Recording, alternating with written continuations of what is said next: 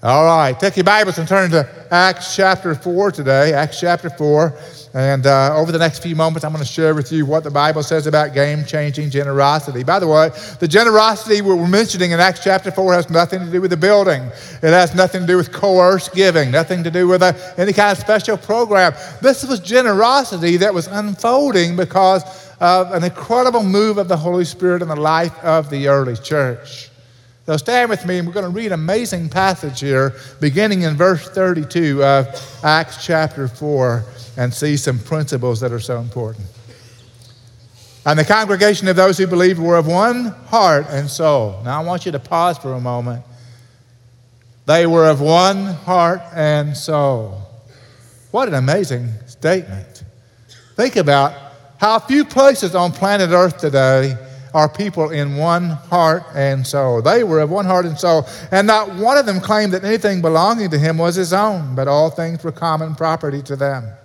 And with great power, the, the apostles were giving testimony to the resurrection of the Lord Jesus, and abundant grace was upon them all. For there was not a needy person among them, for all who were owners of land or houses would sell them and bring the proceeds of the sale and lay them at the apostles' feet, and they would be distributed to each as anyone had need. Now, Joseph, a Levite of Cyprian birth, who was also called Barnabas by the apostles, which translated means son of encouragement. Wouldn't you like to have that nickname placed on you? That person is the son of encouragement, man. He brings people up instead of down verse 37. And who owned a tract of land, sold it, and brought the money and laid it at the apostles' feet. What a text. Father, today, speak to us from this text. Speak to our lives, our possessions, our generosity. Speak to us about our love. I ask this in Jesus' name, and all God's people said, Amen. Please be seated.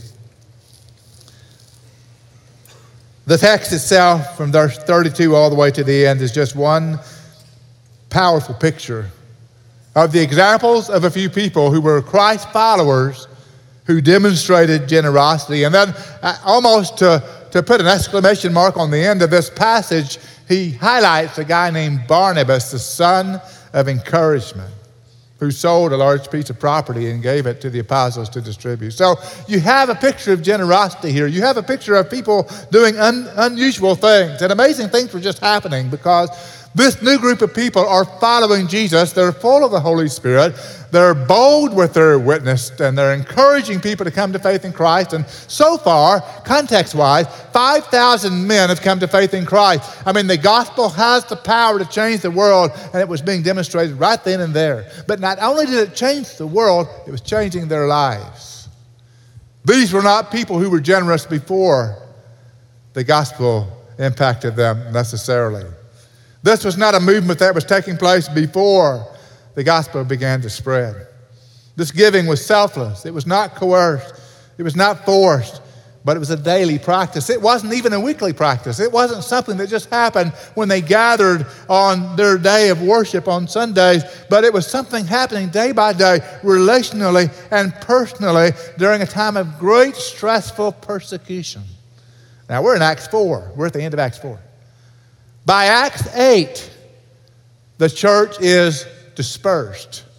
Many are not in Jerusalem anymore by Acts 8 because they've been persecuted. They're turning the world upside down, and the Romans don't like it at all. And many of them are forced out of Jerusalem, so it's a very transitory, shaky time. People have probably lost their job. People have probably already been beaten. The disciples have already been placed in jail at least once and threatened not to talk about the name of Jesus. And so this is a tough time, and the church just comes together.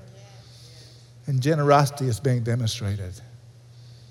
So, as I looked at this text, I realized it wasn't just talking about generosity, but it was talking about the mindset of the people that allowed generosity. What allows this kind of generosity, this kind of love, this kind of giving?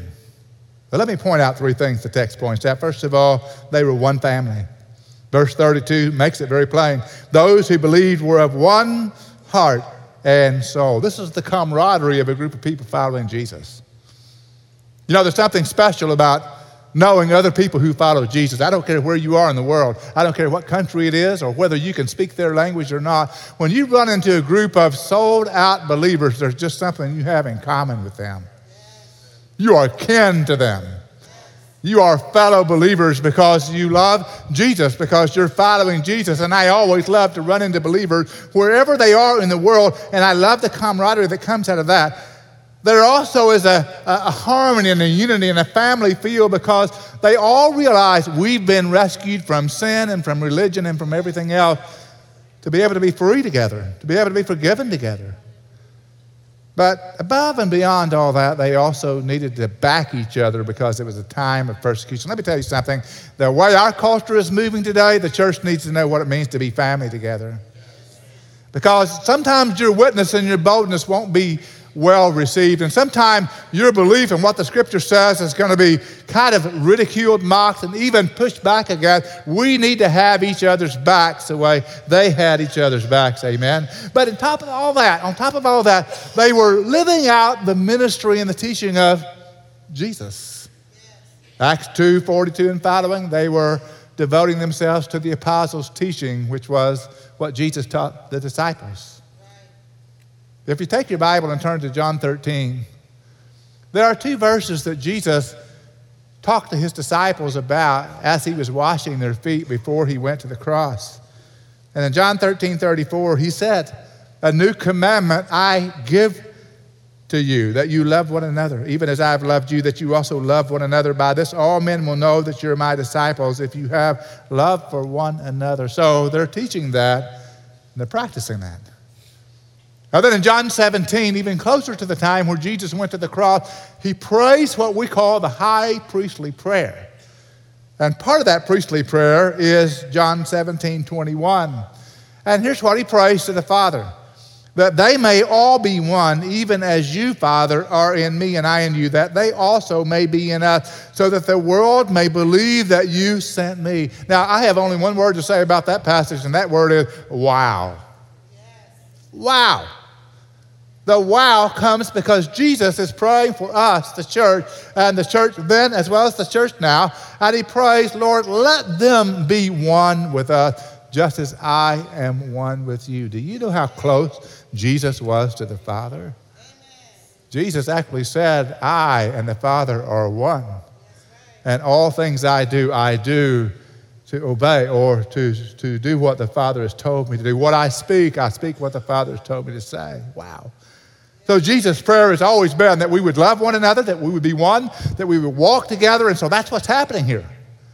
All these other details, but certainly they are seeing themselves as one family, and they take care of each other because they are together and because they literally care for each other. You know, I dream of a church like this, and I see different instances where it happens where care is given because needs are there, and that care is given as one family member to another. I was reading a historian not long ago about this era. His name is J.B. Polhill. And here's what he said about these words. He said, The Greeks shared a common myth that in primitive times people lived in an ideal state where there was no ownership, but everything was held in common. Plato envisioned this ideal republic as one devoid of all private ownership. For some, Greeks' communal ownership was a major part of their dream of a golden age. It never happened, of course, because of the selfishness of human nature. More common than this myth was the Greek ideal of friendship, according to which true friends held any, everything in common and we were of one mind. Aristotle reputed to have defined a friend as one soul dwelling in two bodies. High ideals, high dreams. Such expressions have become commonplace and are found in Roman writers, such as Cicero, as well as the Hellenistic Jews that wrote.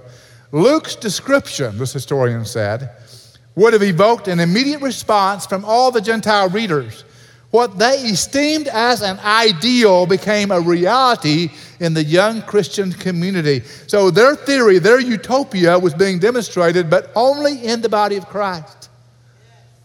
Let me say, any idealized way of living life is not going to happen because of the government, not going to happen because of the culture, not going to happen because of school systems and local communities. It'll happen because of the body of Christ. That's what's going on. They're seeing the love, they're seeing the care. They are of one family. That's huge. Listen, we live in a diverse and divisive cultural climate today where everyone wants to have something to say about your life. It's so important for us to stay together as believers in Jesus Christ. Your family, I'm family, your family, we're family. We back each other, we love each other, we look to contribute to the whole and to the health and to the oneness of the body. One family, but also one father. One father.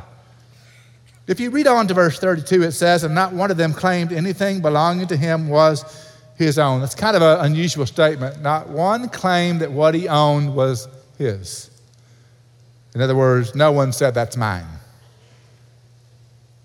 You ever had a preschooler in the house? You ever had a preschooler that had a sibling?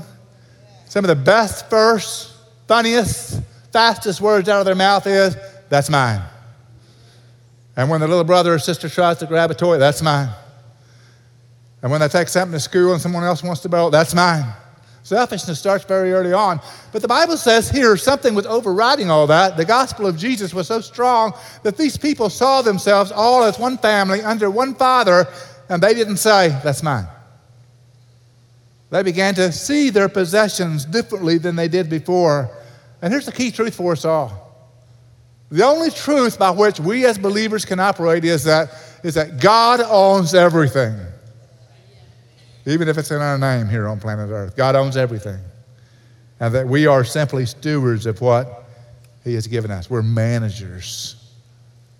Now, the reason I know God owns everything is because the Bible tells me that. In Psalm chapter 24, the Bible says the earth is the Lord's and all it contains, the world and all those who dwell in it. Man, that's a, that's a key verse for us. And when you come to grips with the fact that God owns everything that's in your possession, that really liberates you to be wiser with everything you have. But not only that, we're simply stewards of it all because Genesis chapter 1, verse 28 and 29, very early in the Bible, talk to the fact that God gave Adam and Eve everything in the garden. And God blessed them, the Bible says. And God said to them, Be fruitful and multiply and fill the earth and subdue it. And began to talk to them about ruling over the fish of the sea and over the birds of the sky and over every living thing that moves on the earth. In other words, steward all the things that I gave you. Manage that well.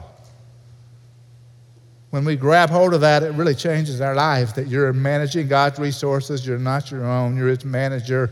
You're listening to Him. Here's a statement for you Realizing we are managers of God's resources helps us move from holding our money with a closed fist to holding it with an open hand. That's what generosity really is. This is not in any way a description of socialism. it's not a description of anything that the government does. It's a willing kind of mindset that says if my brother has something in need, I certainly need to look to the Father to see what's my part in helping meet that need. It's generosity. It's selflessness. It's realizing that God can use you in this. One family, one father. You know, I began to think about this, asked myself this question, and, and I know the answer to it, you do too, and that is Is there anything you wouldn't do for your children if it were a true need? If it were a true need, is there anything you would not do for your child or your children or your family if it were a true need?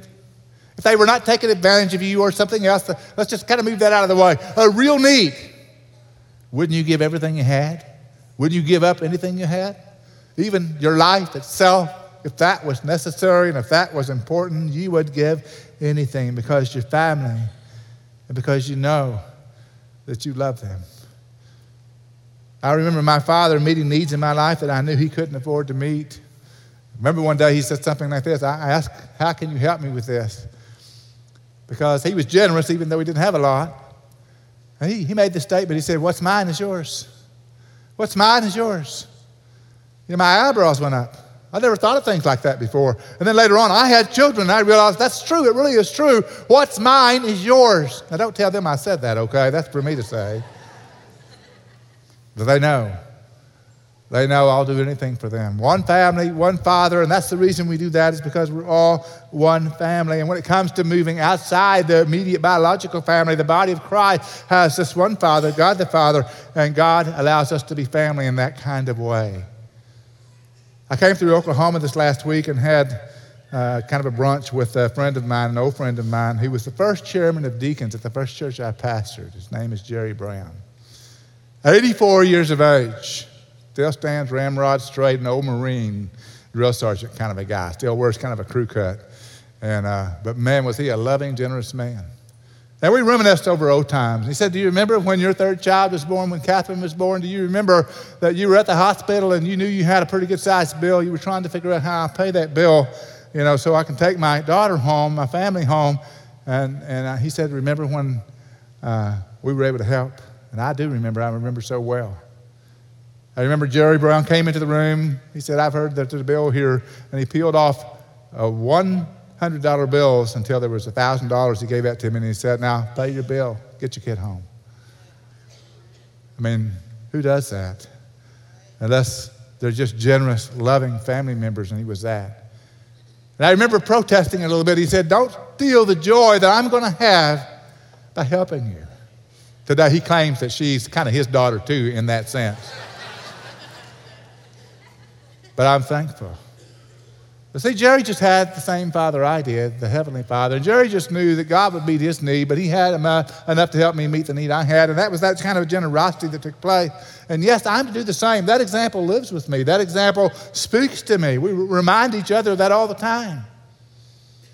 One family, one Father, one focus. Verse 33 summarizes what's happening here. Really, the central verse of the text is not so much just generosity, but it's really about how God is working. And here's what it says it says, With great power, the apostles were giving testimony to the resurrection of the Lord Jesus, and abundant grace was upon them all. Persecution, pushback from culture, they just kept preaching the resurrection of Jesus because how can you be quiet when you've seen and heard things that others haven't? How can you be quiet when you saw Jesus rise from the dead? How can you be quiet when you know your sins have been paid for and you've been given the gift of eternal life and others still need to know? How can you be quiet? And so they needed the grace and they had joy and they had celebration as God was using them. I was with a guy this last week, and in one of the messages he preached at this event, he talked about visiting a maternity ward. And he said, You know, when you go to a hospital, there's all kinds of emotions that you see. Some rooms, some uh, hallways are grievous, they're difficult because of the illnesses and possibly even death. He said, in, in other parts of that hospital, there are all kinds of serious decisions being made. But he said, by and large, when I go to a maternity ward, he said, people are celebrating, they're exciting, they're smiling, they're laughing, they're knocking on the window, they're pointing to their kid, they're having all kinds of fun in that maternity ward. They are joyful. That took me back to all those times when we had children. We have six of them, and when we had those moments when we celebrated together. And then it, it, took me back to how focused we were on raising them in the Lord, how focused we were on their education, and how focused we were on teaching them the right things, how focused we were on, on college, and how focused we were on getting them started in life and giving everything that was needed for that, and how generous we were because we were willing to give anything for our kids to be raised successfully. And in a spiritual sense, that's what the church is. New people come to faith in Christ. And we love the fact that they've come to faith in Christ, so we adopt them and we, we put our arms around them and we encourage them. We're generous to them. We demonstrate the love of God, the family of God, the fact that we all have one Father and one focus, and that is to bring new believers to faith in Christ and grow them up in the faith. That's just what drives us to generosity. You know why we can be generous? Because we have one family, each other. Because we have one Father, God. Because we have one focus, and that's to reach the world for Christ. That's why. It's the last thing Jesus said. It's the most important thing he left us with is to take the gospel to the world. Generosity thrives in that. They exhibited boldness, generosity, commitment, and because they did, the gospel has come to us. And because we would demonstrate that, the gospel will go to others. I am so glad when I read the Bible. I read about how the Corinthians were generous to the church at Jerusalem when it was hurting so bad. Just read 2 Corinthians 8 and 9. It's amazing. I am so glad that Philippi was generous, the church at Philippi, generous to Paul when he was in prison and hungry and, and cold. Thankful that the Jerusalem church was generous to the widows that were hurting and needed daily servings of food. Thankful, generous that the, that the book of Acts demonstrates the generosity of the church to send apostles and evangelists out to share the gospel with people everywhere. I'm grateful for that environment. And I would say to us today, we have some big shoulders to stand on and some big shoes to fill that we might be generous in the same way. Seven years ago, we were faced with a dilemma in this church seven years ago with a group of people we weren't reaching. We were not reaching Spanish speaking peoples who had moved to this area in great numbers. We'd had some starts and stops with our, our classes that we had for that and the ministries that we had for that, but we didn't have much of an impact on those people groups that speak Spanish. And in the midst of that time, we had a young couple move here from Miami, Florida. The young man was raised in Mexico, classically trained, excellent in languages and music and everything else, called to the ministry, served as a student pastor in Miami, Florida area, Spanish speaking church. And they felt led of God to come to the DFW area. His name was Humberto Gonzalez. And he visited the first day and shared that vision with a couple of people. And at first I thought, I heard it secondhand, I thought, I don't know, sounds like a guy looking for a job to me. Not sure about that, but I met them a little later. Our staff said, You've got to meet this couple, you've got to talk to them. So I did. And I was convinced that God had indeed led them here, not just to the Dallas Fort Worth area, but to this exact geographical location. But we had a problem, and that problem is it was mid year. We didn't have budget money for a guy's salary, and uh, we didn't know him over a long period of time, so there was some risk involved, but there was also a lot of pointers, indicators that this is something we need to do. I approached a member of this church and I said, I want you to pray about something. I need two years' salary for a staff member that we don't have room for on, on staff. We don't have room in our budget for it, but I wonder if you would pray with me about that. He said something interesting. He said, You know, just last weekend, my wife and I were praying about Spanish speaking ministries and wondering what could we do to help this get going. He said, You want one check at a time, or do you want two checks for those two years? I said, I'll take one check right now if you want to do that. He wrote a check. We hired Humberto Gonzalez. Today they celebrate seven years of ministry here. Amen. They're concluding their seven year anniversary service with a baptism. He told me this. He said, I'm going to have to preach a little shorter than normal because we have seven people to baptize today. And then later on in the week, he texted me and said, It's going to have to be an even shorter message because now we have nine to baptize. They're baptizing nine people this morning. It's amazing. But you know, that doesn't happen without somebody's generosity somewhere. That doesn't happen without somebody saying, Hey, we'll embrace them as one family. We all have one Father. We have one focus. Let's do it. Let's do it. Generosity is game changing. Game changing. And today, as you consider the environment and the actions of the New Testament church, best thing I can say to you is set the church back 2,000 years. Let's be that. Let's be that. Let's treat each other as one family. Have each other's back. Love each other the way Jesus talked about loving each other. Have one Father and understand you have one Father that meets all of our needs no matter who it comes through. It's all from Him. Have one focus. Make sure that nothing keeps you from being focused on the clear, crystal clear mission that Jesus gives us, and that is to take the gospel to the ends of the earth, starting in our backyard, starting in our neighborhood. Don't let anything hold you back. And when you begin to practice that, generosity becomes just a byproduct of those things. That's what He's called us to, through the power of Jesus. Would you stand with me? Would you stand? Today, I'm going to end the service with just simply a prayer. And I'll have our counselors come forward, and at the end of the service, at the end of the prayer, you'll be able to come talk to them. And some of you may need to talk about generosity. Some of you may need to come and talk to them about the different things that this message has stirred up in you. So I'm going to ask the counselors to come right now, and they'll face that way. But we'll not have the music portion because I've taken a lot of time today to talk about the various things, but we will have this opportunity for you to come and talk. I'm going to the guest reception center, and I'd love to visit with you there. But join me in praying that we might live out what the New Testament church embodied. Father, in Jesus' name, I thank you so much that you have given us a picture, an amazing picture of a church that laid the foundation for us today. And Lord, I would ask you that you let us learn from them and let us walk in their footsteps. Lord Jesus, we ask that you allow us to see each other as one family, no matter what our backgrounds, how long we've been following Jesus, or how short of a time, whatever our color, whatever our language, we're all one family. And help us to see you as one Father. And help us to hold to the one focus. And Lord, in that environment, let us live out the life of generosity and love and gospel centeredness. Father, thank you for calling us to this. In Jesus' name, amen.